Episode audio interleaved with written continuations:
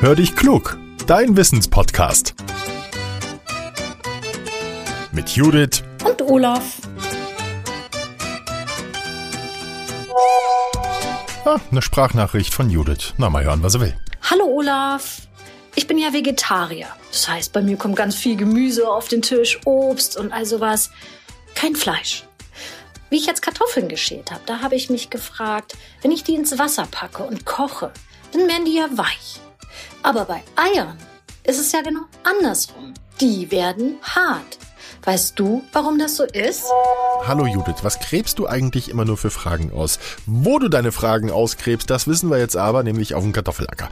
Also, jetzt lass uns mal schauen, warum Kartoffeln weich werden, Eier aber hart, obwohl sie ja schließlich beide ins Wasser kommen. Ich habe recherchiert und weiß jetzt, es liegt an der Zusammensetzung der Kartoffeln und der Eier. Die Kartoffel, die besteht zu großen Teilen aus Stärke.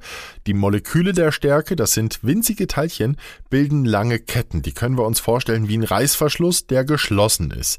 Wenn wir die Kartoffeln kochen, dann wird dieser Reißverschluss quasi geöffnet. Es dringt Wasser in die Zwischenräume der Teilchen ein. Die Stärke in der Kartoffel quillt auf und die Kartoffel wird weich. Das ist so ähnlich wie bei einem trockenen Schwamm. Der ist hart und wenn er dann im Wasser ist, dann wird er weich.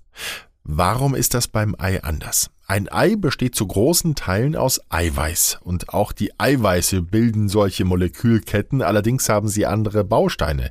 Die liegen nicht ordentlich nebeneinander, sondern sie bilden Knäule, die recht locker verbunden sind. Deshalb ist das Ei innen drin auch nicht fest, sondern glibberig.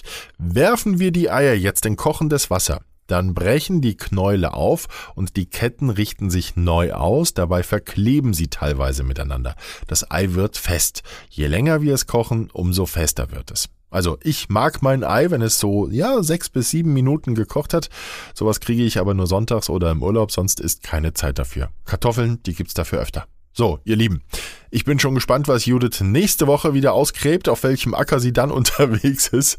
Oder schummelt ihr euch in unseren Podcast und stellt uns wieder eine spannende Frage? Wenn ihr nämlich etwas wissen wollt, dann nehmt eure Frage doch einfach mit dem Smartphone als Sprachmemo auf und schickt uns das Ganze als Audio. Wir bauen es dann hier mit ein und beantworten eure Frage. Verratet uns bitte auch gerne euren Namen und wo ihr wohnt.